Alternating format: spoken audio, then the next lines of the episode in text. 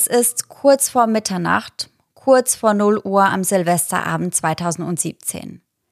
Während die meisten sich im Kreis ihrer Liebsten auf den Neujahrs-Countdown vorbereiten und das dazugehörige Feuerwerk oder Wunderkerzen schon einmal bereitlegen, schnappt sich der 16-jährige Scott die AK-47 seines großen Bruders.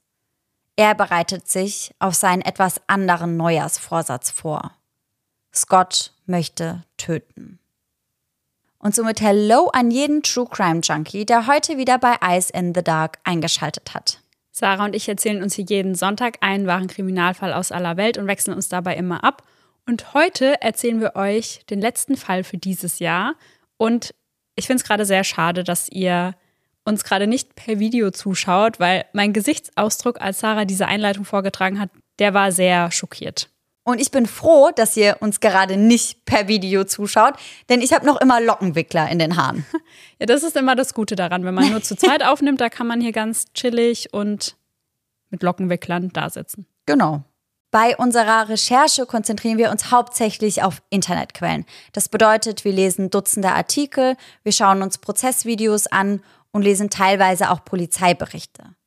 All die daraus gesammelten Informationen, die verpacken wir dann für euch in unsere jeweilige Folge. Und wenn euch das Endergebnis gefällt, lasst uns das unbedingt auf irgendeinem Weg wissen. Und heute ist ja Silvester, deswegen hast du uns ja auch passenderweise einen Silvesterfall rausgesucht. Mhm. Und ich finde es cool, dass dieses Jahr das erste Silvester ist, was wir zusammen verbringen. Stimmt. Aber irgendwie auch super, super traurig. Wie ist es passiert, dass wir noch nie zusammen Silvester gefeiert haben? Ja, ich weiß auch nicht. Wir sind schon so lange befreundet und haben es noch nie geschafft. Ja, aber wir machen es auch ganz gemütlich dieses Jahr, muss man dazu sagen. Wir machen Raclette und wir schauen Horrorfilme. Besser geht's gar nicht. Auf jeden Fall. Also ich freue mich da sehr drauf, weil ich bin ja schon auch so ein kleiner Silvestermuffel. Ja. Ich mag das nicht so, weil ich habe das Gefühl, man will dann auf Druck immer was krass Cooles machen. Und das funktioniert eigentlich nie. Ja. Ja, man hat dann sehr hohe Erwartungen an diesen Tag und ich muss mich auch immer an ein Silvester erinnern, da waren wir in Hamburg und da waren wir den Tag vor Silvester so krass feiern, dass wir alle verkatert waren an Silvester und dann war das einfach nur ein normaler Abend. Ja, ja, aber manchmal auch cool. Und vielleicht ist der Abend vor Silvester ja auch nicer Ja. als der Silvesterabend an sich dann. Ja, also macht euch da nicht so einen Druck, sondern macht einfach das, worauf ihr Lust habt heute. Ja, voll. Und wenn es einfach nur Me-Time mit einem Gläschen Wein in der Badewanne ist. Ja, das habe ich in der Corona-Hochzeit auch gemacht. Da habe ich ein Silvester einfach nur mit Tika zu Hause auf der Couch verbracht. Ja, geil. Und ganz ehrlich, heute könnt ihr dann noch passend dazu unsere Silvesterfolge hören. Ja, Also ich kann mir auf jeden Fall Schlimmeres vorstellen. ja, absolut. Und wenn wir schon mal bei Silvester sind, gleich ist es soweit und es schlägt dann null. Laura, was wird dein Zukunfts-Ich anders machen im neuen Jahr? Hast du irgendwelche Vorsätze? Tatsächlich ja.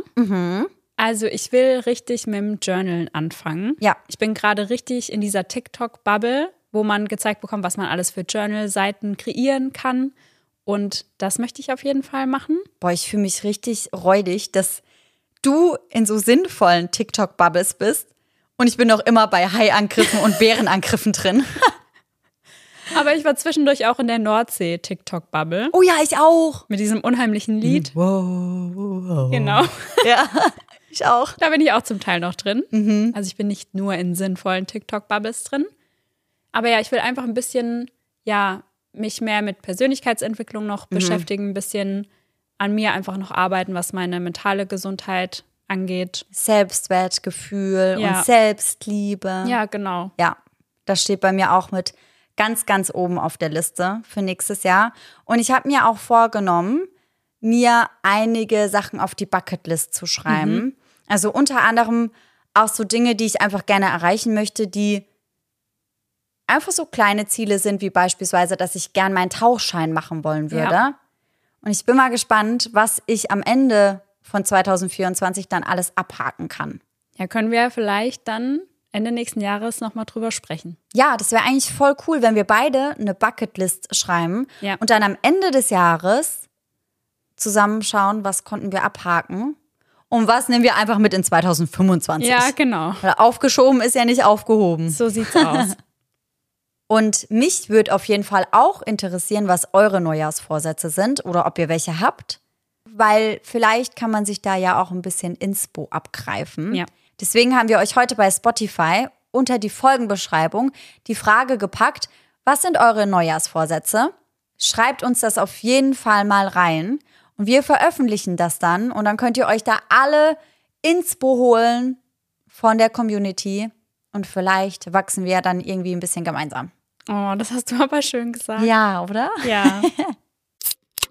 Und Laura, wie happy bist du, dass wir uns bald wieder in Person sehen und so auch weniger telefonieren müssen? to be honest, sehr happy. Also natürlich, weil ich dich wieder bei mir habe und, wie wir alle wissen, telefonieren nicht mein liebstes To-Do ist. Und wenn du wieder da bist, hast du auch nicht mehr das Problem, so endlos viele Sprachnachrichten von mir anhören zu müssen. Naja, aber ich glaube ja, diese kurzen Sprachnachrichten, die werden auch in Deutschland nicht weniger werden, so wie ich dich kenne. Ich gebe mein Bestes, aber versprechen kann ich natürlich nichts. Aber an der Stelle sprechen wir jetzt erst einmal über unseren heutigen Werbepartner Simon Mobile, der uns ja schon eine Weile begleitet, denn Simon Mobile bietet den perfekten Mobilfunkvertrag mit viel Datenvolumen zum günstigen Preis. Wer jetzt einen Vertrag bei Simon Mobile abschließt, bekommt zunächst einmal 100 GB Datenvolumen für die ersten 12 Monate geschenkt. Einfach so. Und das kann ja wohl jeder gut gebrauchen. Also wir beide nutzen das ja oft zum Beispiel, wenn wir am Reisen sind und unsere aktuellen Trash-TV-Folgen streamen wollen. Ja, essentiell auf jeden Fall.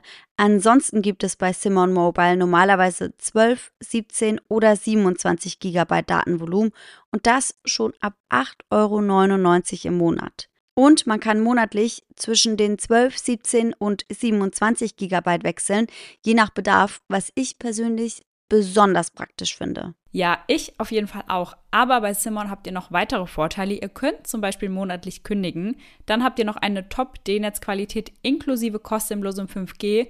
Und was wir zwei, Sarah, ja die letzten Monate viel gebraucht haben, die AllNet Flat und das Wi-Fi-Calling. Und das alles bekommt ihr bei Simon Mobile. Und hier NeukundInnen wieder aufgepasst. Wer jetzt auf simonmobile.de oder in der App mit dem Code DARK2, also DARK groß und zusammengeschrieben und die Zahl 2 dahinter, einen Vertrag abschließt, bekommt für 12 Monate monatlich 2 GB geschenkt. Das Angebot ist nur bis zum 13.05.2024 gültig, also gar nicht mehr so lang. Und alle Infos findet ihr auf simon.link slash eyes in the dark und wie immer auch nochmal bei uns in den Show Notes. Was hingegen, und ich glaube, das kannst du dir schon vorstellen, nicht so schön ist, ist der heutige Fall, den ich mitgebracht habe. Die Schlagzeilen, die mich bei diesem Fall besonders gepackt haben, waren welche wie 16-Jähriger erschießt Familie oder er schlachtet Familie ab, während es 0 Uhr schlägt. Und wie es dazu kommen konnte, besprechen wir in meiner heutigen Folge. Hierzu springen wir gemeinsam in unsere imaginäre Zeitmaschine und befördern uns ins Jahr 2017. Es ist der 31. Dezember 2017 und wir befinden uns in Long Branch, einer kleinen Stadt in New Jersey. An diesem Abend reagiert die Polizei von New Jersey auf einen Notruf, welcher aus einer Backstein-Doppelhaushälfte kommt, vor welchem noch immer ein Schneemann aus Plastik steht. Das Haus erstrahlt noch immer, ist weihnachtlich, mit Dutzenden Lichterketten geschmückt. Im ersten Moment hört sich das wunderschön an. Doch die Polizei von New Jersey weiß noch vor fast jedem anderen, dass sie etwas Schreckliches zu sehen bekommen würden. Gleich mehrere Notrufe gingen an diesem Tag bei der Polizei ein. Einer der Anrufe kam von einem Mädchen. Diese sagt der Notrufdisponentin, dass sie in einem Haus sei, in welchem ein aktiver Schütze wäre, der um sich schießen würde. Das Mädchen rief aus der Backstein-Doppelhaushälfte an, in welcher sie sich hinter einem Kühlschrank versteckt hält, um sich in Sicherheit zu bringen. Kurz nach dem eingegangenen Notruf betritt die Polizei das Haus. Und was sie dort vorfinden, ist das reinste Massaker, welches mehreren Menschen das Leben kostete und das durch die Hand eines 16-jährigen Teenagers namens Scott Cologi. Bei seinen Opfern handelt es sich um die 70-jährige Marianne Schultz, welche die langjährige Partnerin von Scott Cologis Großvater war. Mariannes Partner, Scotts Großvater, ist ein Mann namens Adrian. Er und Marianne waren nie verheiratet, aber bestritten ihr gemeinsames Leben schon seit Ewigkeiten miteinander. In der Küche, neben dem leblosen Körper von Marianne, liegt Brittany Kologi. Scotts 18-jährige Schwester, die gerade für die Weihnachtsfeiertage und über Silvester vom College nach Hause gekommen war. Auf dem Weg nach oben finden sie den 42-jährigen Stephen Kologi vor. Er liegt am Fuße der Treppe und bewegt sich nicht mehr. Er atmet nicht mehr.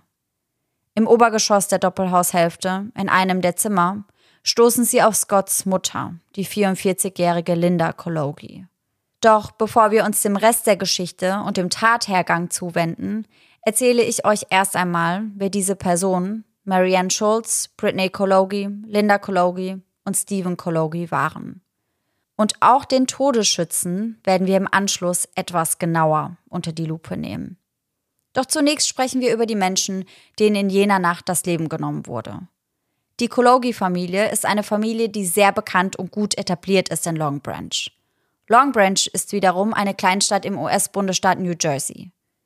Bei der Volkszählung im Jahr 2020 hatte Long Branch auf den Einwohner genau 31.667 Bewohner und Bewohnerinnen.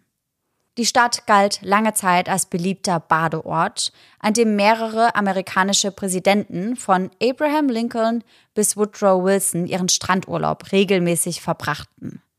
Heute ist sie für das bekannt, was sich in der Silvesternacht von 2017 auf 2018 ereignete. Die Kologis leben dort bereits seit Generationen und sind dort gut bekannt und etabliert. Sie bilden einen aktiven Teil der Gemeinde. Fast täglich suchen sie dieselben Läden auf, kaufen ihre Rubbellose, kaufen ihre Bier-Sixpacks und ihre Lebensmittel. Sie gehören dazu. Sie sind die Art von Familie, die oft Grillabende mit Freunden veranstaltet und ihre Doppelhaushälfte ist das Haus, in das die Kinder all ihre Freunde zum Spielen mitbringen. Sie sind die Familie, zu der die Kinder am Ende des Tages mit all ihren Freunden gehen, wo sie gemeinsam Fernseh schauen, snacken und spielen. Das ist ihr Treffpunkt, ihr Safe Space, ihr zweites Zuhause. Die Kologis sind so tief in Long Branch verwurzelt, dass selbst die Highschool, die einige ihrer Kinder besuchten, dieselbe Highschool war, die mehrere Generationen von Kologis im Laufe der Jahre und Jahrzehnte besucht hatten. Sie sind dort so tief verwurzelt, dass der Schulleiter nach der tödlichen Silvesternacht ein Statement veröffentlicht, in welchem es heißt, und ich zitiere, das schreckliche Ereignis hat uns alle mit vielen Fragen und einer Flut von Emotionen zurückgelassen. Besonders diejenigen, die direkt mit der Familie verbunden waren. Mit tiefem Mitgefühl sprechen wir unser Beileid aus und hoffen, dass wir der Gemeinschaft in dieser schwierigen Zeit die nötige Kraft und die nötigen Mittel zur Verfügung stellen können. Der 44-jährige Stephen Kologi, Scott Kologis Vater, ist wie auch sein Sohn in Long Branch geboren und aufgewachsen und hat dort fast sein ganzes Leben verbracht. Von allen Seiten hört man, er sei einfach ein toller Kerl gewesen. Ein besonders charismatischer Mann, der von jedem gemocht wird. Selten, wenn überhaupt, hat Steven eine Meinungsverschiedenheit mit jemandem. Er ist allseits beliebt. Nach seiner Familie, die für Steven immer ausnahmslos an erster Stelle steht, kommt Stevens Leidenschaft für das Bodybuilding. Außerdem ist er begeisterter und guter Skifahrer und spielt leidenschaftlich gern Softball. Zusätzlich dazu, dass er als ein herzensguter Mensch beschrieben wird, sagt man auch, dass er ein wirklich guter und liebender Vater ist. Ein Vater, der alles für seine Kinder tun würde. Gleiches gilt für seine Ehefrau Linda, welcher er 1997 das Ja-Wort gab. Linda Kologi wurde in Jersey City geboren. Zwischenzeitlich lebte sie woanders, bis sie sich dann in Long Branch niederließ, wo sie die letzten 25 Jahre lebte und letztendlich eine Familie zusammen mit Steven gründete. Linda ist der Typ Frau, bei der sich alles, und ich meine damit wirklich alles in ihrem Leben um ihre Familie dreht. Das ist ihr Lebensmittelpunkt, das Wichtigste in ihrem Leben. Linda ist eine absolut hingebungsvolle Mutter und Ehefrau. Gemeinsam mit Steven geht sie durch dick und dünn.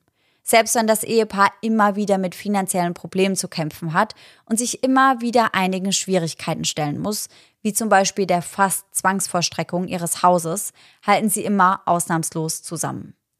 Trotz aller Schwierigkeiten bleiben sie stets positiv und tun alles, was sie können, um sicherzustellen, dass ihre Kinder alles haben und es ihnen nie an etwas fehlt. Hierzu arbeitet Steven zusätzlich zu seinem Hauptjob in allen möglichen Gelegenheitsjobs, wo er nicht selten auch von 21 Uhr abends bis tief in die Nacht oder bis in die frühen Morgenstunden arbeiten muss. Alles für seine Kinder. Linda und er sind stolze Eltern von drei Söhnen. Jonathan, Stephen Jr., der nach seinem Vater benannt wurde, und Scott Kologi. Die Russell-Bande wird durch ihre einzige Tochter Britney Kologi abgerundet. Britney ist ein absoluter Sonnenschein, eine junge Frau, die immer ein Lächeln auf den Lippen trägt, die absolut humorvoll ist und mit der man immer Spaß hat. Im Jahr vor der fatalen Silvesternacht schließt Britney die Long Branch High School ab und wechselt auf die Stockton University, wo sie den Studiengang Gesundheitswissenschaften studieren möchte. Und wie es in ihrem Wesen liegt, schließt sie dort schnell enge Beziehungen zu ihren Kommilitonen und knüpft leicht neue Freundschaften. Ihre Mitbewohnerin, ein Mädchen namens Marissa, ist besonders niedergeschmettert über das, was Britney nur wenige Monate nach ihrem Kennenlernen widerfahren sollte. Nach Britneys Tod meldet sich diese mit folgenden Zeilen zu Wort. Niemand verdient einen solchen Tod. Vor allem nicht sie. Sie hatte Ziele und strebte danach, sie zu erreichen. Britney war eine lebensfrohe junge Frau, die sich auf alles freute, was noch kommen sollte auch auf den Silvesterabend, der ihr später zum Verhängnis werden sollte. In ihrem letzten Tweet schrieb sie über den bevorstehenden New Year's Eve. Hier appellierte sie an die Vernunft ihrer Follower und sprach sich deutlich für Don't Drink and Drive aus. Ließ ihre Follower also wissen, dass sie nicht fahren sollen, wenn sie alkoholische Getränke zu sich genommen haben. Sie schrieb, dass es so viele Optionen gäbe, die man ergreifen könnte, um kein Idiot zu sein und nicht auch noch das Leben eines anderen zu nehmen. Sie spricht sich für Sicherheit aus, für das Leben. Und dann wird sie drei Wochen vor ihrem 19. Geburtstag getötet. In ihrem Zuhause, ihrem Safe Space. Ein Ort, der nicht mehr Sicherheit ausstrahlen könnte. Britney soll künstlerisch veranlagt gewesen sein. Sie malte und zeichnete gerne und sie liebte sowohl ihren Familienhund als auch ihre Katzendame Jill. Wie auch bei ihren Eltern Linda und Steven wird auch bei Britney das Wort Familie großgeschrieben. Familie soll ihr sehr wichtig gewesen sein. Vor allem ihrem Großvater Adrian stand sie immer sehr nah. Dieser besitzt ein Haus, das nur 15 Minuten von dem Haus der Cologis entfernt ist. Das bedeutet, dass dieser sehr, sehr häufig zu Besuch ist und stets ein gern gesehener Gast bei den Cologis ist. Bei gutem und sonnigem Wetter trifft sich die Kologi Family oftmals an den freien Sonntagen auf einem örtlichen Softballplatz, um mit ihren Freunden eine Runde Softball zu spielen und als Familie zusammenzukommen. Etwas, was vor allem Steven Senior, der Papa, häufig anvisierte. Alle zusammen, alle drei Generationen, die Kinder, die Eltern und die Großeltern kommen an solchen Tagen zusammen. Die Familie steht sich also sehr nah und ist eng miteinander verbunden. Dazu gehört auch die Lebensgefährtin von Großvater Adrian, Marianne Schulz, die oftmals als seine Seelenverwandte beschrieben wird. Mary, wie sie oft von Freunden und Familie genannt wird, wird von diesen als ihr führendes Licht beschrieben. Eine beeindruckende Frau, die während ihrer 70 Jahre die Ellenbogen mit den Stars rieb, aber gleichzeitig eine talentierte Frau, die gern im Rampenlicht stand und hierbei auch sehr erfolgreich war. Sie arbeitete in jüngeren Jahren als Schauspielerin in einem lokalen Murder Mystery Dinner Theater und spielte zudem auch die Rolle einer Hauptjurorin in einem Film namens Death Row. Mary ist eines von neun Kindern. Auch bei ihrer äußerst großen Familie steht diese immer an erster Stelle. Eine ihrer Schwestern beschreibt Mary später als den Typ Frau, der besonders lebenslustig war und vor allem als eine Person, die die jüngere Generation ermutigte, ihre Träume zu verfolgen. Zur Zeit der Morde war Mary bereits im Ruhestand und hatte sich von ihrem letzten Job als Personalspezialistin verabschiedet. Sie freute sich auf das nächste Kapitel ihres Lebens, war aufgeregt und glücklich darüber, fragte sich, was das neue Kapitel bringen würde. Mary hatte noch eine Menge Leben zu leben. Ihre Familie sagt, dass sie nicht nur eine alte Dame war, eine alte Dame, die nicht mehr so lebensfroh oder abenteuerlustig war. Nein, Mary, so sagen sie, war in ihrem Herzen noch immer lebendig und jung. Sie hatte noch viel vom Leben, wollte noch viel vom Leben und all das wurde ihr gestohlen. In ihrem Nachruf heißt es später, dass sie eine warme Ausstrahlung und einen großzügigen Geist hatte und dass ihr Lächeln die Art Lächeln war, die jedes Zimmer erhellte. Nicht nur aus diesem Grund schockiert ihr und das Ableben der anderen die komplette Stadt. Es ist eines der schockierendsten Verbrechen, das jemals in dieser Gegend geschehen ist, und ein Teil dessen, was es so intensiv und schwer zu glauben macht, ist, dass es Gott, der jüngste Sohn der Familie war, der dies getan hat. Denn Scott, nach allem, was man über ihn hört, war doch immer so ein glückliches Kind. Scott war, was seine Entwicklung angeht, immer etwas später dran als die anderen Kinder in seinem Alter und wird häufig als ein wenig entwicklungsverzögert beschrieben. Aber er war schon immer ein munteres Kind, welches zu einem sehr freundlichen jungen Mann heranwuchs. Zudem ist er eng mit seiner Familie verbunden, besonders mit seiner Mutter Linda pflegte er ein außergewöhnlich gutes Verhältnis. Zu behaupten, Scott hätte ein beunruhigendes Verhalten an den Tag gelegt, wäre falsch. Nie zeigt sich der junge Mann gewalttätig, niemand hatte jemals ein schlechtes Bauchgefühl bei ihm. Ein guter Freund von Scotts Vater Steven sagt später über den Sprössling seines Freundes, er kam immer mit zu den Softballspielen von Steven, gemeinsam mit Linda, und er lächelte immer. Das kam völlig unerwartet. Ich hätte nie gedacht, dass dieser Junge so etwas tun würde. Ich weiß nicht, was passiert ist. Er war kein gewalttätiges Kind. Er hat immer gelächelt. Das ist das Bild, welches Gott nach außen projiziert. Doch tief in ihm drin sieht es viel düsterer aus. Und diese Dunkelheit, diese Bösartigkeit, die blitzt im Rahmen seiner engsten Familie immer mal wieder hervor und würde letztendlich nicht mehr zu bändigen sein. Tage nach dem Massaker, welches in der Presse als das New Year's Eve Kologi Family Massaker betitelt wird, versammeln sich Dutzende, Jahrhunderte von Menschen in der Kälte und warten empört und erfüllt von Trauer vor einer kleinen Kirche in Long Branch. Heute heißt es Abschied nehmen. Ein Mach's gut für die Ewigkeit. Dieses findet in derselben Kirche statt, in welcher Britney getauft wurde. 18 Jahre später wird sie hier zu Grabe getragen. Einer der Personen, die an diesem grauenvollen Tag das Wort ergreifen möchte, ist Steven Jr., einer der, und so muss man das sagen, Überlebenden. Doch er schafft es nicht. Er ist zu verletzt, zu aufgewühlt, zu gebrochen. Und so springt der Reverend stattdessen ein und findet einige passende Worte. Ihre gesamte Familie sei die Art von Menschen gewesen, die in jeder Hinsicht gut waren. Er sagt unter anderem, und ich zitiere, ich kann ihm mit absoluter Sicherheit sagen, dass diese besondere Mutter, dieser besondere Vater und diese besondere Tochter diesen seltenen und unbezahlbaren Segen hatten, die Gabe, Menschen zusammenzubringen. Über Mary findet der Reverend übrigens keine passenden Worte, was aber lediglich daran liegt, dass ihre Beerdigung getrennt von der von der Kologi Family abgehalten wird. Allein zu ihrer Beerdigung versammeln sich über 200 tieftraurige Menschen, um einer, nach allem, was man hört, ganz wunderbaren Frau die letzte Ehre zu erweisen. Ich muss sagen, ich habe am ganzen Körper Gänsehaut. Absolut. Es ist ganz, ganz, ganz grauenvoll. Aber nun beamen wir uns zurück in die frühen Morgenstunden des 1. Januar 2018 und betreten gemeinsam mit dem Polizeibeamten des New Jersey Police Departments das Horrorhaus der Kologis. Scott Kologi lässt sich ohne jeglichen Widerstand, also völlig friedlich, festnehmen. Nachdem er verhaftet wurde, gibt er offen zu, es getan zu haben. Zu keinem Zeitpunkt leugnet er seine Schuld.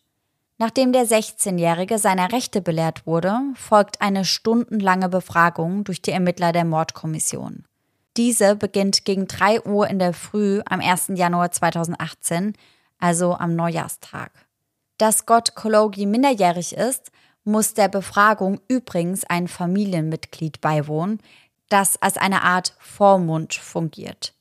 Diese äußerst belastende und schwere Aufgabe übernimmt Scotts Bruder Stephen Jr., das einzige überlebende Mitglied seiner unmittelbaren Familie, das zu der Zeit des Massakers mit im Haus war und nur knapp durch die Vordertür entkommen konnte. Oh, wie heftig. Mhm. Stevens Freundin war das Mädchen, welches den 911-Call absetzte, während sie sich hinter dem Kühlschrank versteckt hielt. Mhm. Scotts Tante und Onkel, die im Kellergeschoss des Hauses wohnen, konnten durch die Hintertür entkommen. Und Scotts Großvater Adrian überlebte nur, weil Scott sich seiner erbarmte, aber dazu kommen wir etwas später noch einmal im Detail. Zurück zur Befragung. Stephen Jr., Scotts Vormund, sitzt nun gemeinsam mit seinem Bruder im Befragungsraum. Nur Stunden nachdem dieser seine halbe Familie ausgelöscht hatte und nur Stunden nachdem auch Stephen selbst beinahe sein Leben verloren hätte. Dazu kommt, dass Stephen Jr. und Scott sich immer unglaublich nahe standen. Sie waren nicht nur Brüder, sie waren auch die allerbesten Freunde. Sie verbrachten unheimlich viel Zeit miteinander, sie spielten zusammen Basketball und Stephen Jr., so erzählt er später, ließ Scott immer gewinnen, damit dieser sich besser fühlen würde. Stevens Liebe für Scott ist nahezu bedingungslos. Sie ist so groß, dass er Scott selbst nach seiner Bluttat umarmt und ihm sagt, dass er ihn lieben würde. Genauso wie ihre Mutter und ihr Vater es tun würden. Danach sitzt er mit im Befragungsraum und muss sich anhören, was Scott den Mordermittlern ohne jegliche Emotion schildert. Er spricht über die Schießerei aus seiner Sicht, doch es hört sich fast so an, als wäre er ein unbeteiligter Beiständer gewesen. Steven hingegen kämpft immer wieder gegen die Tränen an, verzieht sein Gesicht vor Schmerz, Trauer und Fassungslosigkeit. Und ich muss ehrlich sagen, ich habe selten jemanden gesehen, dem der Schmerz so ins Gesicht geschrieben war wie Steven. Doch erst als Gott vor einem Moment aus dem Befragungszimmer geführt wird, lässt Steven seinen Gefühlen freien Lauf und bricht in sich zusammen. Er beginnt bitterlich zu weinen, schmeißt seinen Becher mit voller Wucht gegen die Wand und macht seiner Wut Luft. Und dann geht die Befragung von Scott Kologi weiter. Den Ermittlern der Mordkommission schildert er, dass er bereits den ganzen Tag darüber nachgedacht hatte, seiner Familie etwas anzutun. Er habe darüber nachgedacht, in das Zimmer seines Bruders zu gehen, seine AK-47 zu holen und einfach seine gesamte Familie auszulöschen. Er sagt außerdem, dass er schon seit geraumer Zeit über genau dieses Szenario nachgedacht habe. Immer wieder hätte er dieses in seinem Kopf durchgespielt. Bis er es am Silvesterabend 2017 dann endlich in die Tat umgesetzt habe. Er spricht zudem unverblümt darüber, dass er, wann immer er die Gelegenheit dazu hatte, in das Zimmer seines Bruders ging und dessen AK-47 einfach nur berührte. Wieder und wieder hätte er, fast schon fanatisch, darüber nachgedacht, was er mit dieser alles anstellen könnte. Er verrät den Ermittlern zudem, dass er während der Schießerei das Gefühl hatte, neben sich zu stehen. Es war ihm zwar bewusst, dass er derjenige war, der es tat, aber für Scott fühlte es sich in diesem Moment eher so an, als würde er sich selbst dabei beobachten. Als würde er hinter sich stehen und einen Film anschauen, von dem er wusste, dass er die Kontrolle über ihn hat. Und es wäre ihm auch bewusst gewesen, dass er derjenige war, der die Kontrolle hatte, aber er hätte nicht das Gefühl gehabt, dass er das Ganze hätte stoppen können. Dann schildert Scott seine Vorgehensweise. Er gibt an, dass er eigentlich bis 23.58 Uhr oder 23.59 Uhr warten wollte, denn um Mitternacht würde es durch das umliegende Feuerwerk so laut sein, dass dies die Geräusche einer Schießerei verschleiern würde. Doch dann kam es anders. Bereits um Viertel vor zwölf geht der erste Notruf bei der Polizei von New Jersey ein. Eine ungeplante, spontane Veränderung der Umstände brachte Scott dazu, seinen tödlichen Plan anzupassen. In jener Nacht kommt Scotts Familie zusammen, um gemeinsam mit einer Flasche Sekt und umgeben von den Liebsten in das neue Jahr reinzufeiern. Mit dabei sind seine Mutter Linda, sein Vater Steven, sein Bruder Steven Jr. und dessen Freundin Raffaela, sein Großvater Adrian und dessen langjährige Partnerin Mary, seine Schwester Britney, genauso wie seine Tante und sein Onkel, die eigentlich im unteren Stockwerk wohnen. Scott entschuldigt sich und verzieht sich an jenem Abend in sein Zimmer. Er möchte allein sein, wie so oft.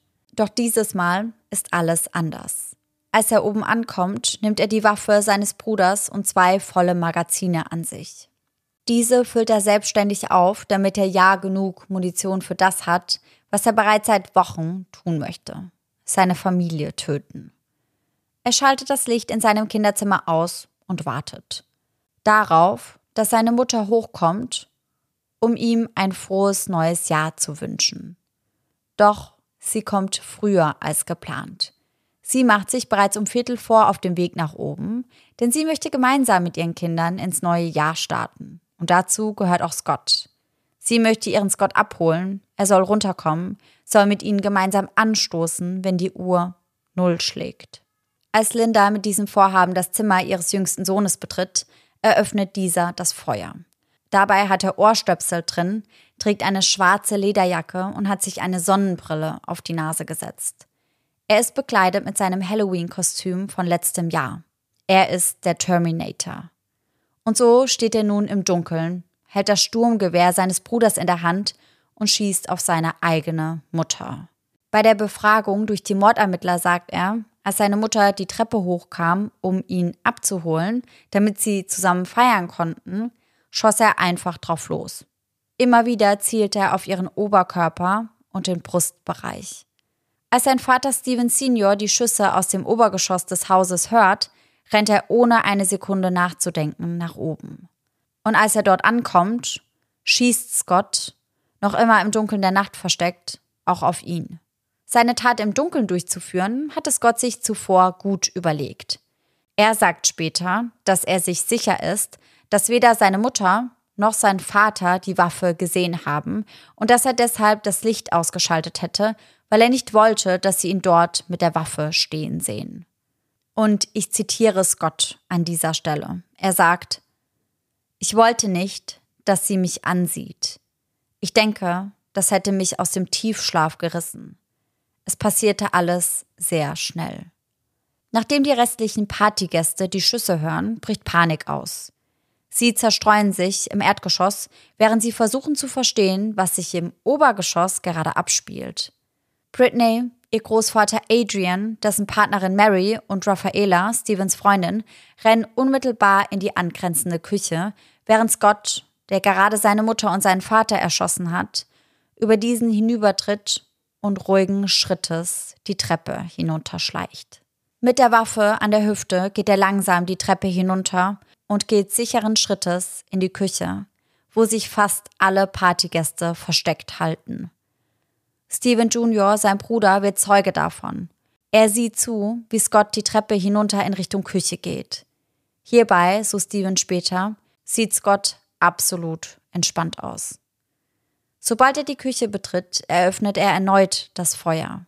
Er beginnt auf Marianne und Britney zu schießen, so dass Raffaela in Panik gerät und sich hinter dem Kühlschrank versteckt, von wo aus sie den Notruf wählt.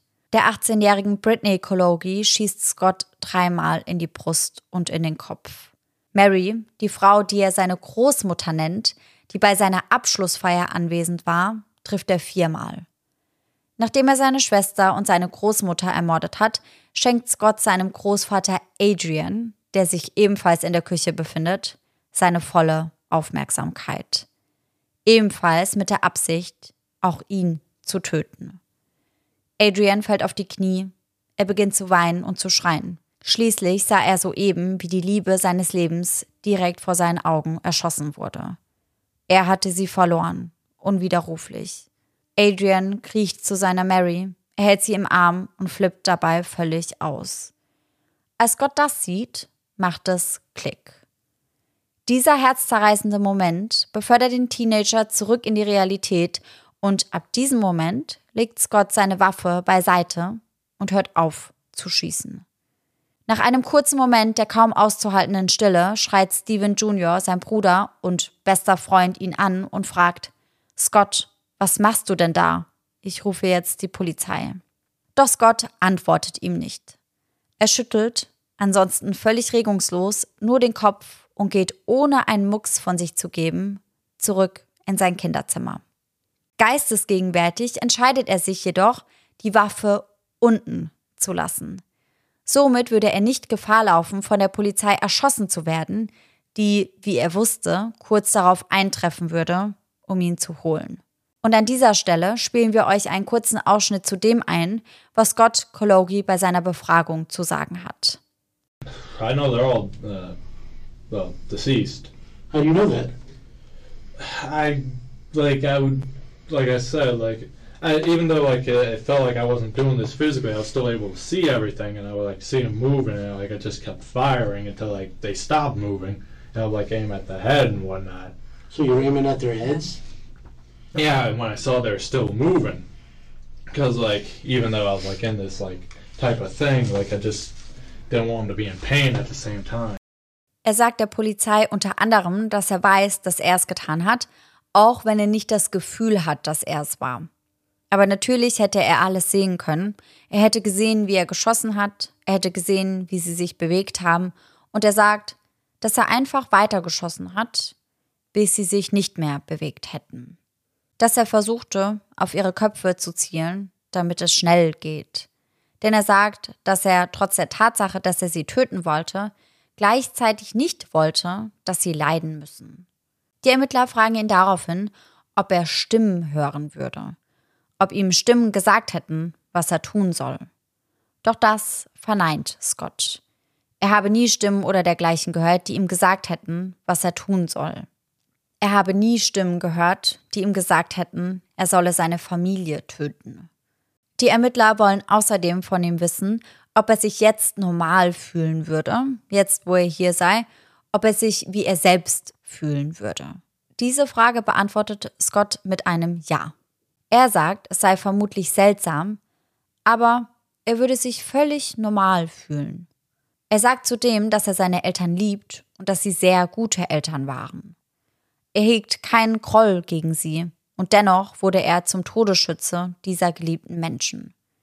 Er sagt, Zitat, es ist seltsam, dass ich es getan habe, denn ich mochte sie wirklich. Sie waren großartig. Doch er sagt der Polizei auch, dass er sich von seinen Familienmitgliedern sehr distanziert fühlte und er verrät ihnen, dass er Probleme mit seinen Emotionen im Allgemeinen hatte. Er würde unter heftigen Stimmungsschwankungen leiden, bei welchen er von super aufgeregt zu angespannt bis hin zu hysterisch lachend wechseln würde. Sie fragen ihn auch, wie er sich zur Zeit der Morde gefühlt habe. Doch das kann Scott gar nicht sagen. Er wisse nicht, wie er sich zum Zeitpunkt der Morde gefühlt hat. Er sagt nur, dass seine Emotionen völlig durcheinander sind. Und dann sagt er der Polizei etwas, was ihn Unbehagen bereitet. Etwas, was ihn einen eiskalten Schauer über den Rücken jagt. Scott gibt an, Zitat, es ist, als wäre nichts passiert. Ich bezweifle, dass ich es wieder tun würde, aber ich bin mir nicht sicher. Unmittelbar nach seiner Verhaftung wird Scott zunächst als Jugendlicher angeklagt, was für uns limitierte Information bedeutet, denn in solch einem Fall wird vorerst eine Nachrichtensperre verhängt.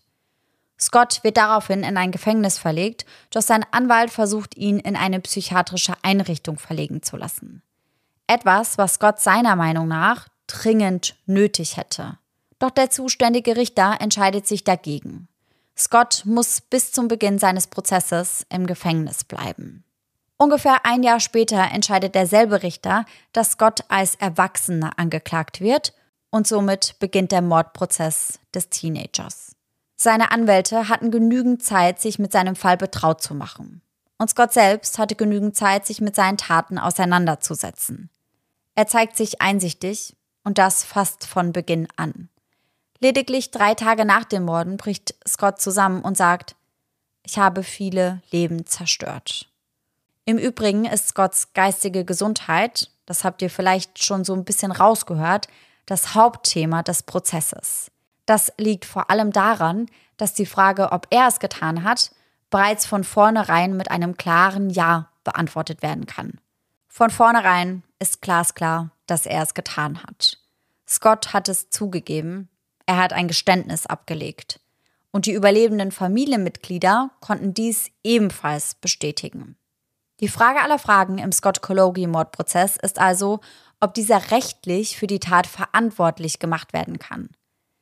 Ist Scott Kologi zurechnungsfähig? Der Grund für diese Frage ist, dass Scotts Verteidiger angibt, dass Scott schwerwiegende psychische Probleme hat, deren Ursprung bereits Jahre zurückliegt. Unter anderem leidet Scott an Halluzinationen und wird durch ein verzerrtes, gestörtes Denken geplagt. Scott wird schon lang von diversen Problemen geplagt, die jedoch stets unbehandelt blieben.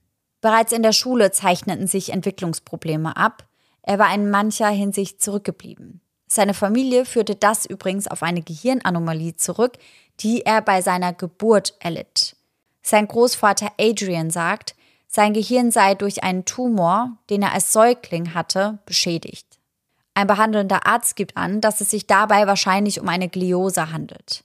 Gliose ist die Bezeichnung für eine erhöhte Anzahl von Gliazellen in einem geschädigten Bereich des zentralen Nervensystems oder des Gehirns.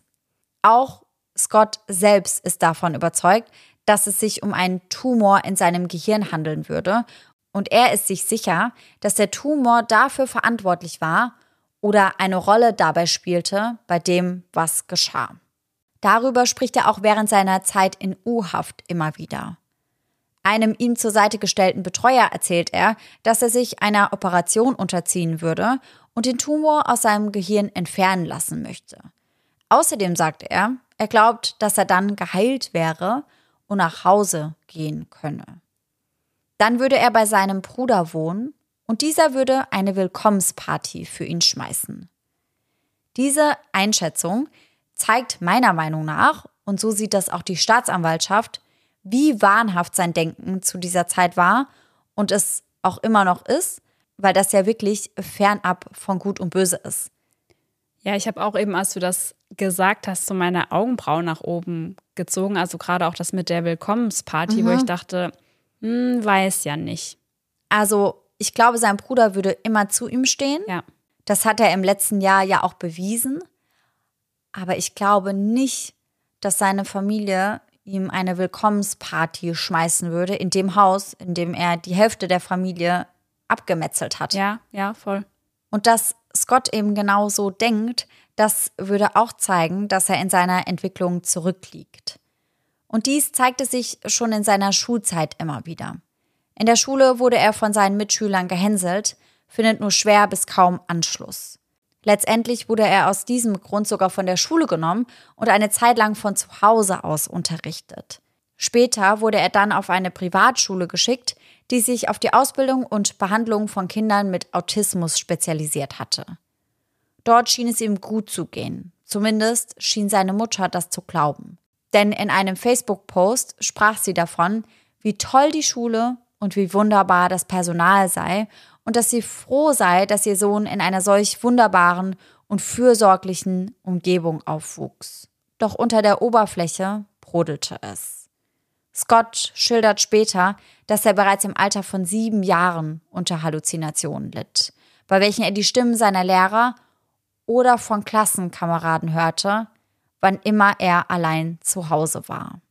Später kamen visuelle Halluzinationen hinzu, bei welchen er Gesichter sah. Unter anderem eine Frau, die er immer wieder auf seinem Bett sitzen sah. Manchmal verlor Scott sich zudem in seinen Gedanken. Dann saß er stundenlang mit leerem Gesichtsausdruck da, war in seine Gedanken versunken. Manchmal musste man ihn schütteln, um ihn zurück in die Realität zu holen. Ansonsten war er teilweise stundenlang nicht präsent. Im Rahmen des Prozesses behauptet die Verteidigung, Scott würde an einer unbehandelten Schizophrenie leiden. Die Staatsanwaltschaft hingegen pocht auf die von ihrem Psychologen festgestellten Diagnosen. Den Autismus, eine Zwangsneurose sowie ADHS. Besonders schockierend ist, dass die Menschen außerhalb von Scotts Familie niemals mit einem solchen Ausbruch gerechnet hätten. Da habe ich ja ganz am Anfang drüber gesprochen, dass Scott immer als sehr glücklich und sehr höflich, sehr zuvorkommend beschrieben wurde. Doch der Schein trügt. Innerhalb des Hauses Kologi bröckelte Scotts Fassade mit der Zeit. Scott hatte mit mehreren Familienmitgliedern über seine abnehmende geistige Gesundheit gesprochen. Seinem Großvater Adrian der ihm immer sehr nahe stand, erzählte er beispielsweise, dass er Halluzinationen hatte und dass er sich hin und wieder vorstellen würde, seine Großmutter Mary zu erstechen. Doch sein Großvater nahm Scott nicht ernst, sagte immer wieder zu ihm, Junge, versuch dich abzulenken, denk an etwas anderes, nimm eine Dusche. Selbst als Gott ihm sagte, dass sich diese Gedanken manchmal in Triebe verwandeln würden, spielte sein Großvater diese klein. Adrian weihte jedoch Scotts Eltern, Linda und Steven, ein, sagte ihnen, dass er sich Sorgen machen würde. sagte ihnen, dass Gott davon sprach, seine ganze Familie ermorden zu wollen. Scott fühlte sich deswegen betrogen. Sein Großvater, sein engster Vertrauter, hatte sein Vertrauen gebrochen. Vor Gericht kommt dann heraus, dass Gott auch seiner Mutter bei mehreren Gelegenheiten sagte, dass er seiner Familie etwas antun möchte. Wenn er das zu seiner Mutter sagte, meinte diese immer wieder, du würdest mir nie wirklich wehtun.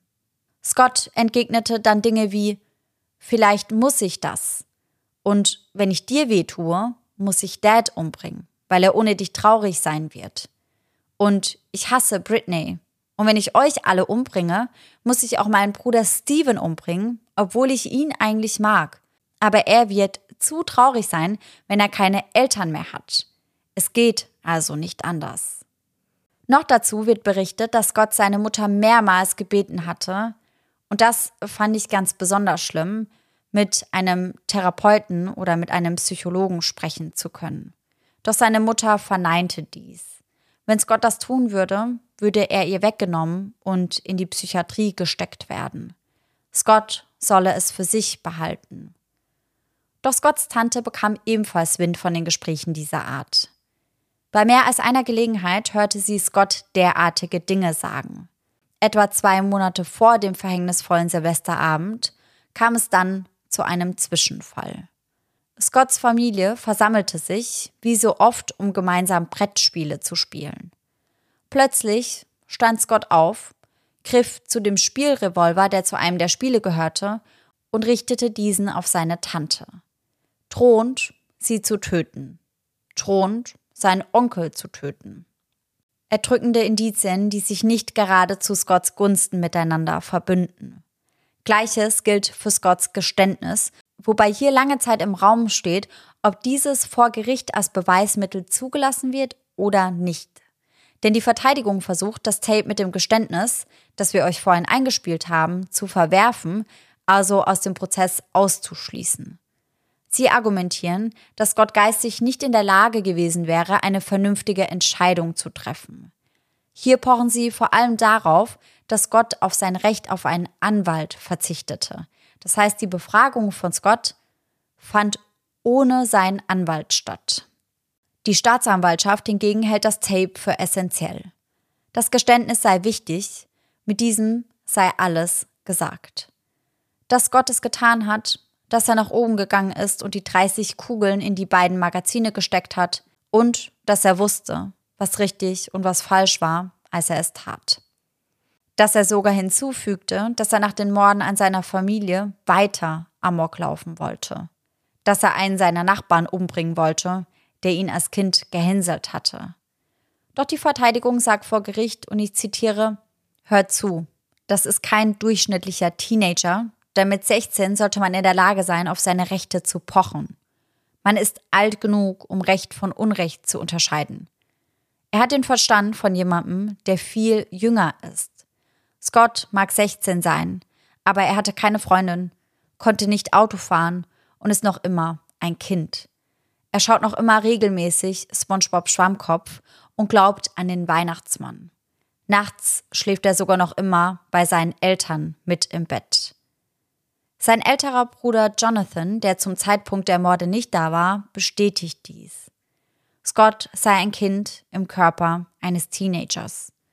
Scotts psychische Probleme und seine unkontrollierbaren Gedanken, seine Familie zu verletzen, seine Bitten um Hilfe, all das wäre ignoriert worden. Ein Psychiater der Verteidigung bestätigt letztendlich, dass Gott seiner Ansicht nach unter Schizophrenie leiden würde und dass er während der Morde einen psychotischen Zusammenbruch erlitten hätte. Dass er sich in einem dissoziativen Zustand befand und deshalb das Gefühl hatte, einen Film zu sehen, als er die Morde beging. Der Psychiater der Staatsanwaltschaft, Dr. Dietz, welcher unter anderem sogar mit Jeffrey Dahmer arbeitete, widerspricht dieser Diagnose jedoch. Er spricht darüber, dass er glaubt, dass Gott am Abend des 31. Dezember geistesgegenwärtig war. Während der Morde hätte er bewusst Ohrstöpsel getragen. Im Internet hätte er zudem recherchiert, ob die Waffe seines Bruders die kugelsicheren Westen der Polizisten durchdringen würde. Auf YouTube hätte er sich angeschaut, wie man die Waffe benutzt. Dann ermordete er seine Familie kaltblütig und bei vollem Bewusstsein, so Dr. Dietz. Die Staatsanwaltschaft sagt hierzu, ich zitiere, dies waren böse Taten von jemandem, der genau wusste, was er tat. Er tötete sie, weil er es konnte. Er tötete sie, weil er es wollte. Die Verteidigung drängt die Geschworenen, Scott aufgrund von Unzurechnungsfähigkeit für nicht schuldig zu erklären. Er sei ein psychisch kranker Junge, der unter akuten Wahnvorstellungen litt. Er hätte damals kein Verständnis für seine Tat oder das Ausmaß der Tragödie gehabt und hätte es auch jetzt nicht. Nach weniger als fünf Stunden der Beratung kommen die Geschworenen dann zu einem Urteil.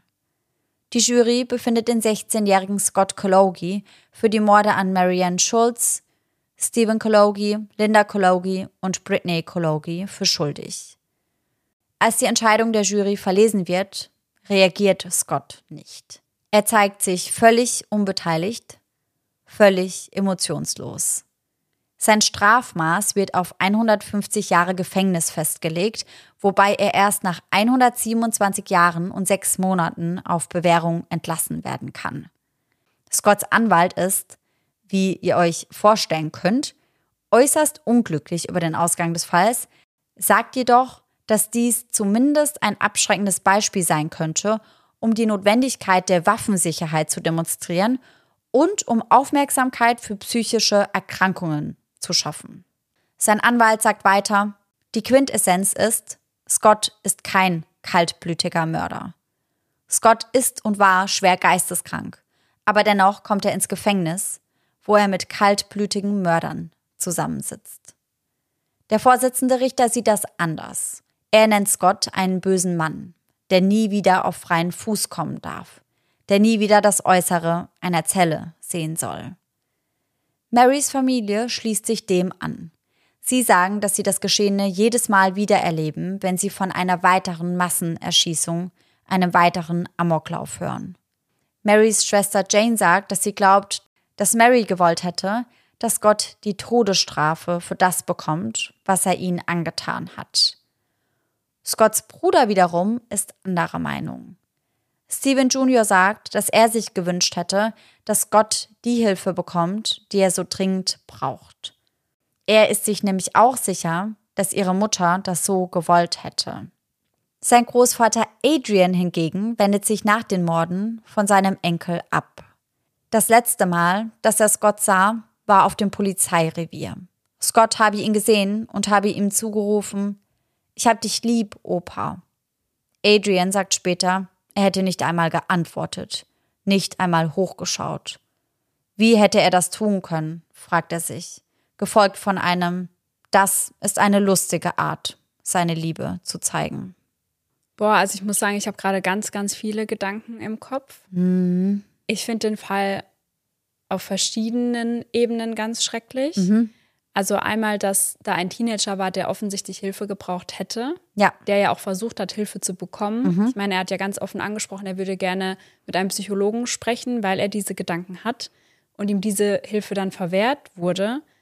Und dass es dann so weit kommt, dass wirklich fast die ganze Familie ausgelöscht wird und dass dann auch der Opa dabei zusehen muss, wie seine Partnerin ermordet wird. Ja. Und sein Bruder auf der einen Seite zu ihm steht und ihn liebt und auf der anderen Seite den Rest seiner Familie verloren hat. Ja, ja, ja, das sind ganz, ganz viele verschiedene Emotionen. Ja. Und ich finde, das sieht man auch gut daran, dass die Familienmitglieder da ja ganz unterschiedlich mit umgehen. Ja. Also Steven Jr. steht nach wie vor hinter seinem Bruder, nicht hinter dessen Tat, ganz klar, aber hinter seinem Bruder. Und sein Großvater Adrian, mit dem er sehr, sehr, sehr eng war, der wendet sich komplett von ihm ab. Also man kann den Fall so unterschiedlich betrachten. Auf der einen Seite, und das fand ich irgendwie auch ganz schlimm, sympathisiert man ein bisschen mit Scott, beziehungsweise nicht sympathisieren, aber man hat Mitleid mit ihm. Ja. Und auf der anderen Seite denkt man sich, was ist das bitte für ein Monster, das sich da im Terminator-Anzug hinstellt Ja. und im Dunkeln auf seine eigene Mutter wartet, um diese zu erschießen. Ja. Und das, finde ich, macht den Fall irgendwie total schwierig und sehr, sehr aufwühlend, Ja. weil das auf der einen Seite so gesehen werden kann und auf der anderen Seite eben komplett anders. Also ohne seine Taten irgendwie zu rechtfertigen. Das will ich gar nicht, aber man fragt sich halt schon, ob er, wenn er Hilfe bekommen hätte, ob er das dann nicht getan hätte. Und man muss ja auch sagen, das ist ja auch schon ein großer Step, auszusprechen, dass man solche Gedanken hat. Total. Und wenn man dann so abgewiesen wird, glaube ich, macht das auch ganz viel in einem dann. Und er wurde ja nicht nur abgewiesen, sondern er wurde ja auch verraten. So hat er das ja selbst wahrgenommen, als sein Großvater Adrian dann mit seinen Eltern gesprochen hat, weil er war der Erste, dem er sich anvertraut hat. Und der gibt es dann halt direkt weiter, was richtig so ist. Ja. Es ist ganz klar, dass er das weitergeben musste, aber für einen 16-Jährigen fühlt sich das halt an wie Höchstverrat wahrscheinlich. Ja. Und das war wahrscheinlich schon ein herber Rückschlag. Und dass seine Mutter dann Sachen gesagt hat wie, ja, also du wirst mir halt nichts machen, da passiert schon nichts. Da hat er sich halt wahrscheinlich auch gar nicht ernst genommen gefühlt mit. Ja, und sie hat ihm ja auch gesagt, dass er da irgendwie nicht so drüber sprechen soll. Ja. Und dann hat er wahrscheinlich alle Gedanken, die danach kamen, so in sich reingefressen und runtergeschluckt, weil er gemerkt hat, okay, wenn ich darüber spreche, bringt's ja nichts. Und Ja, kam, oder ich werde halt weggenommen. Genau. Und dann kam es dann irgendwann zu diesem Ausbruch. Ja, genau. Irgendwann ist er dann halt wirklich explodiert. Man kann es ja nicht anders sagen. Und das ist so schlimm, weil ich auch die ganze Zeit im Kopf habe, wie du gesagt hast, was wäre denn gewesen, wenn er die Hilfe bekommen hätte? Ja. Hätte man das Ja. Ganze dann irgendwie verhindern können? Ich finde es auch irgendwie super schwierig einzuschätzen, weil klar, wir waren bei dem Prozess nicht mit vor Ort und wir können natürlich nicht abwägen, was wäre die richtige Entscheidung gewesen. Aber mich hat das so ein bisschen verwirrt, dass der Richter so streng entschieden hat. Ich meine, die Tat gibt das natürlich her. Die Ja. Tat ist so grausam, dass er 150 Jahre verdient hat. Aber dass so gar nicht berücksichtigt wurde, dass er psychisch nicht auf der Höhe war, das hat mich dann doch irgendwie ein bisschen verwirrt, muss ich sagen. Ja, und ich fand es auch, wie sein Bruder das gesagt hat, dass sie es schon richtig gefunden hätte, wenn er die Hilfe bekommen hätte, die er offensichtlich braucht. Auf jeden Fall so, zu 100 Prozent. Dass er zumindest auf irgendeine Art und Weise psychische Unterstützung gebraucht hätte und wahrscheinlich auch immer noch braucht. Ja. Weil wer weiß, also vielleicht ist Gott halt wirklich eine tickende Zeitbombe und es kommt eben wieder zu so etwas, weil er hat ja auch selbst gesagt, er glaubt nicht, dass er das nochmal machen würde, aber er hat ja auch ganz offen und ehrlich kommuniziert, dass er sich dann nicht hundertprozentig sicher sein Ja. kann. Ich finde es auch schwierig mit der Berücksichtigung, was er womöglich gehabt hat. Es war ja an einem Punkt die Rede von Schizophrenie. Und ich finde, das könnte schon in gewisser Weise passen. Und dann würden solche Gedanken ja auch nicht einfach verschwinden, wenn man ihn einfach ins Gefängnis steckt und ihn da nicht irgendwie therapiert. Ja, also die Gedanken würden wahrscheinlich nicht weggehen. Ja. Ich glaube, das ist ja schon fraglich, ob das überhaupt weggehen würde, selbst wenn er in Behandlung wäre. Bedeutet, wenn er mit einem Psychologen sprechen würde, regelmäßig, und wenn er womöglich auch noch Medikamente bekommen würde. Ich glaube, das ist super schwer in den Griff zu bekommen, teilweise. Aber so geht das nicht von allein weg, wie du schon sagst. Also das ist ja was, was ihn auch sein Leben lang begleitet hat. Das wird nur, weil er jetzt im Gefängnis sitzt, nicht weggehen. Ja. Ich finde auch, wie du gesagt hast, ich will seine Tat gar nicht rechtfertigen, aber ich finde schon, dass man ihm hätte helfen müssen vorher. Ja, finde ich auch. Also ich will da auch nicht die Schuld abwälzen auf die Eltern oder auf den Großvater, weil ich auch schon durchaus verstehen kann, dass sie sich dachten, der würde uns niemals was antun, das sind irgendwelche harmlosen Fantasien oder dass sein Großvater ihm gesagt hat, hey, versuch dich doch einfach auf andere Gedanken zu bringen Ja.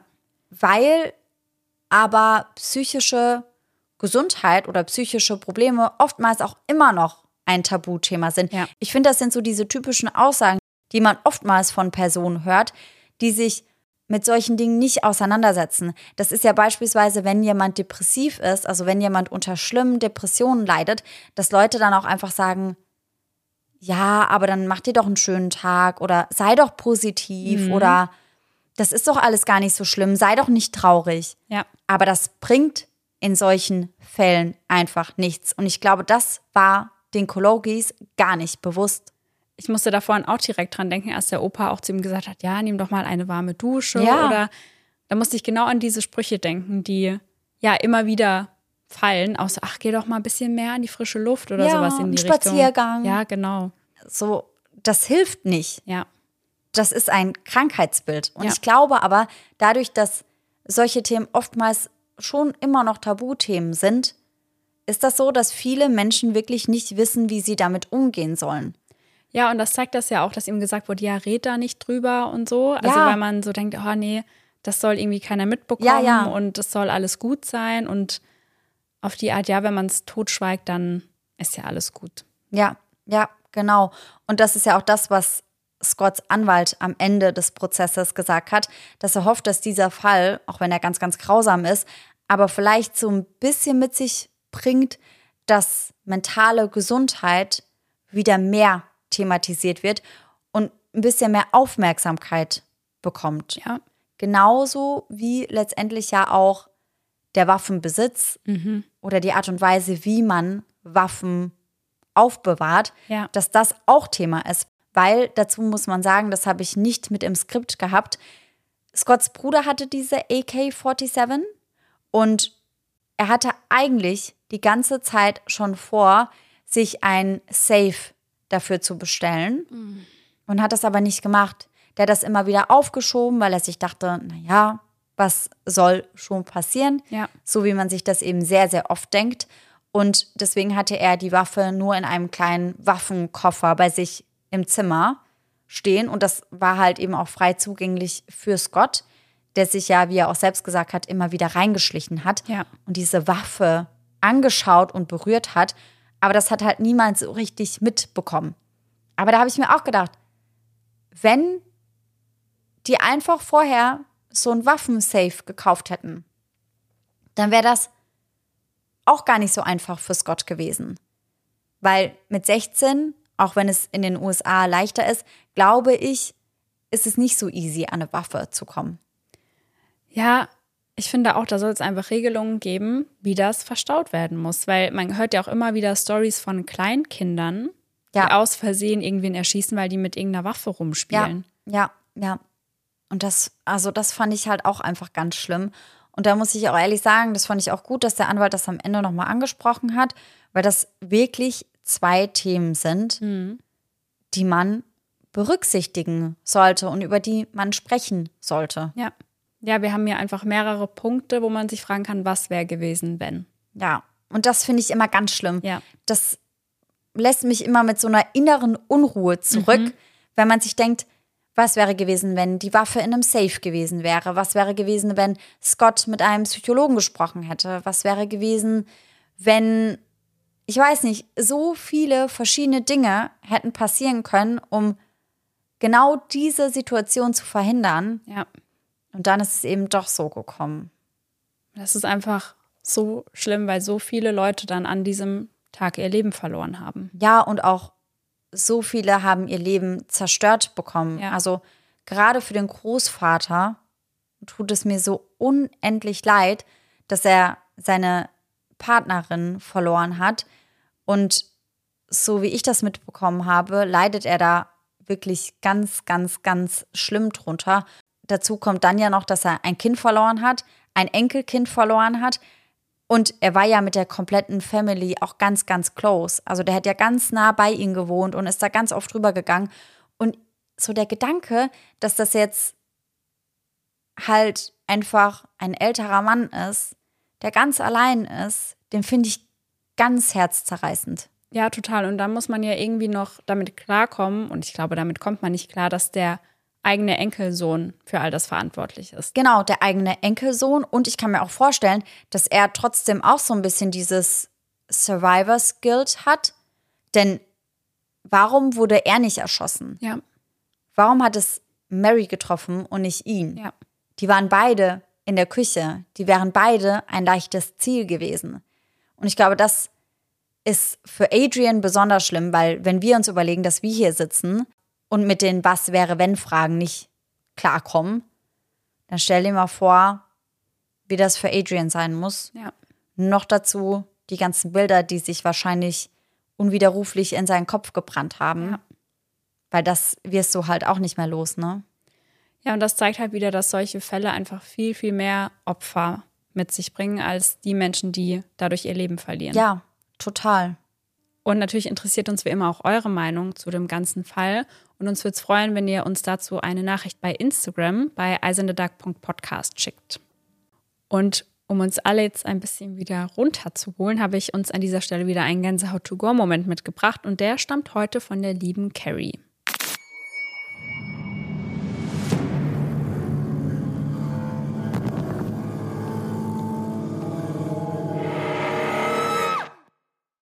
Sie schreibt: Hallo ihr zwei. Ich bin total begeistert von eurem Podcast und liebe den Mix aus True Crime und paranormalen Aktivitäten. Deswegen dachte ich mir, erzähle ich euch meinen ganz persönlichen Gänsehaut-to-go-Moment. Es fing an, als meine jüngere Schwester und ich an einem Sonntagnachmittag alleine zu Hause waren. Meine Eltern waren zusammen bei einem Fußballspiel meines Bruders, worauf wir keine Lust hatten. Wir saßen also im Wohnzimmer und dachten uns, wir schauen einen Horrorfilm, und zwar Poltergeist. Anfangs lief noch alles gut und es ist nichts Spektakuläres passiert. Jedoch ist nach der Szene im Film, wo das kleine Mädchen ihre Hände gegen den Fernseher drückt, in dem Schlafzimmer meiner Eltern ein lautes Knallen zu hören gewesen.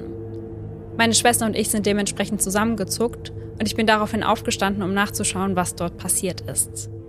Als ich dann das Schlafzimmer meiner Eltern betreten habe, war der Schmuckständer meiner Mutter umgefallen, was mich erstmal verwundert hat. Denn dieser Schmuckständer kann nicht von allein umfallen. Man muss ihn schon umschmeißen, damit er umfällt. Komischerweise waren jedoch die ganzen Schmuckstücke nicht auf dem Boden verteilt, sondern hingen immer noch an Ort und Stelle. Das hat mir schon eine Angst eingejagt, muss ich sagen, aber ich wusste ja nicht, dass es noch schlimmer werden würde. Nachdem ich dann zurück zu meiner Schwester ins Wohnzimmer gegangen bin und wir den Film nun weiterlaufen ließen, hörten wir innerhalb von fünf Minuten ein lautes Brummen aus unserem Badezimmer. Angst breitete sich nun auch in meiner Schwester aus und ich meinte nur, dass ich jetzt nachschauen gehe. Also ging ich ins Badezimmer und dort befanden sich unsere elektrischen Zahnbürsten auf der Waschmaschine und brummten vor sich hin. Was mir jedoch wirklich Angst gemacht hat, war, wie kamen sie dorthin? Denn unsere Zahnbürsten stehen immer unter unserem kleinen Regal. Jemand muss sie also auf die Waschmaschine gelegt und diese eingeschaltet haben. Ihr könnt euch vorstellen, wie viel Angst ich nun hatte, also schaltete ich die Zahnbürsten aus und stellte sie wieder unter das Regal auf ihren Platz. Als ich dann erneut zurück ins Wohnzimmer lief, ertönte nach nicht einmal fünf Minuten das Brummen erneut. Ich lief zurück und dort standen die Zahnbürsten schon wieder auf der gleichen Stelle Nein. und vibrierten. Wieder auf der Waschmaschine? Ja. Ich machte sie schnell aus, rannte zurück ins Wohnzimmer und noch nie in meinem Leben hatte ich so viel Angst wie in diesem Moment. Ich war froh, dass meine Schwester dabei war, auch wenn sie genauso viel Angst hatte wie ich. Bis heute glaubt uns keiner diese Story. Meine Mutter meinte dann auch nur, dass das gar nicht sein kann, aber meine Schwester und ich haben uns ab diesem Tag geschworen, nie wieder alleine einen Horrorfilm anzuschauen. Was ich absolut nachvollziehen kann, tatsächlich. Also ich finde Horrorfilme schauen ja eh schon immer unheimlich, aber wenn dann sowas passiert, da wäre ich auch raus. Vor allem bei einem Film wie Poltergeist, Ja. wo man sich dann denkt, okay, was geht jetzt gerade Ja. bei uns zu Hause ab? Ja, habe ich da vielleicht durch den Film irgendwas heraufbeschwört. Und ich hatte auch direkt diese Szene im Kopf, die sie da beschreibt, wo das kleine Mädchen ihre Hände an den Fernseher drückt. Ich glaube, das ist auch auf dem Filmcover zu Mhm, Das sehen. kann sein. Und dann in Kombination mit dem, was passiert ist, war ich wäre auch komplett raus einfach. Mhm. Voll.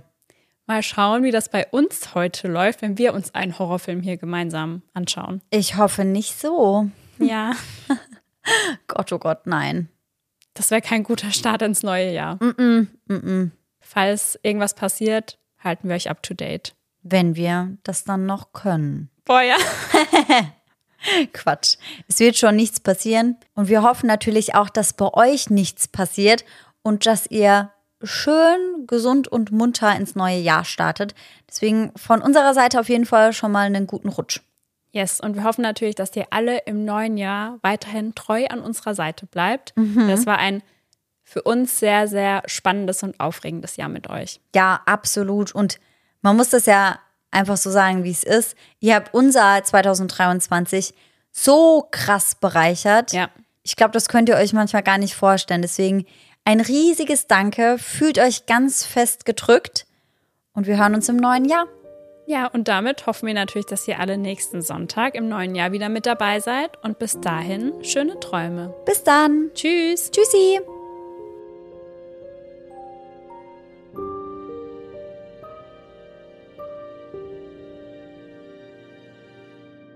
Süß mit der Zeitmaschine, gell? Ich fand's auch süß. Mir vorgestellt, wie wir alle einsteigen, Leute. Mal Ich alle nochmal auch Pipi grad- machen, anschnallen. Ich habe es auch gerade im Kopf gehabt, als du das gesagt hast, habe ich uns so als kleine Menschen gesehen, die in so eine Ja, kleine Zeitmaschine ja ich hüpfen. ich fand's auch witzig. Ich habe mir es aber auch vorgestellt, wie die von SpongeBob. Dieses unsichtbare Auto. Ja, So saßen wir für mich alle ja da geil. Stell dir mal vor, so die ganze I Sind Da Community, Ciao, wir sitzen Alter. alle so da und die so, Alter, die haben totalen Hau, ey. okay. Ist Weihnachtlicht, na, Weihnachtlicht. Weihnachtlicht. Ich hab dir einen langen Brief geschrieben, lässt dich alle Kinder lieben. Und ich hoffe, du liebst auch mich, Weihnachtsmann, dass ich so gern ein Fahrrad hätte. Gelbe ich. Streifen wären mir recht und Speichen, die wie Silber sind. Kein Weg äh, ist zu weit.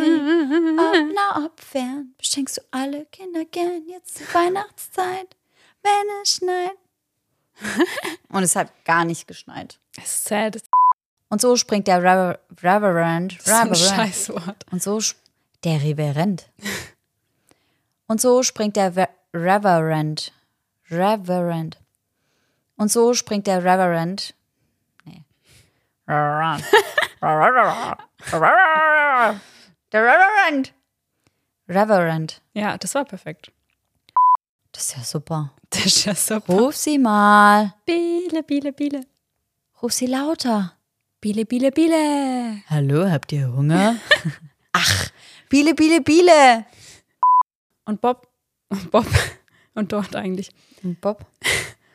Bob, Und der Baumeister war da. Surprise. Hello, good old friend.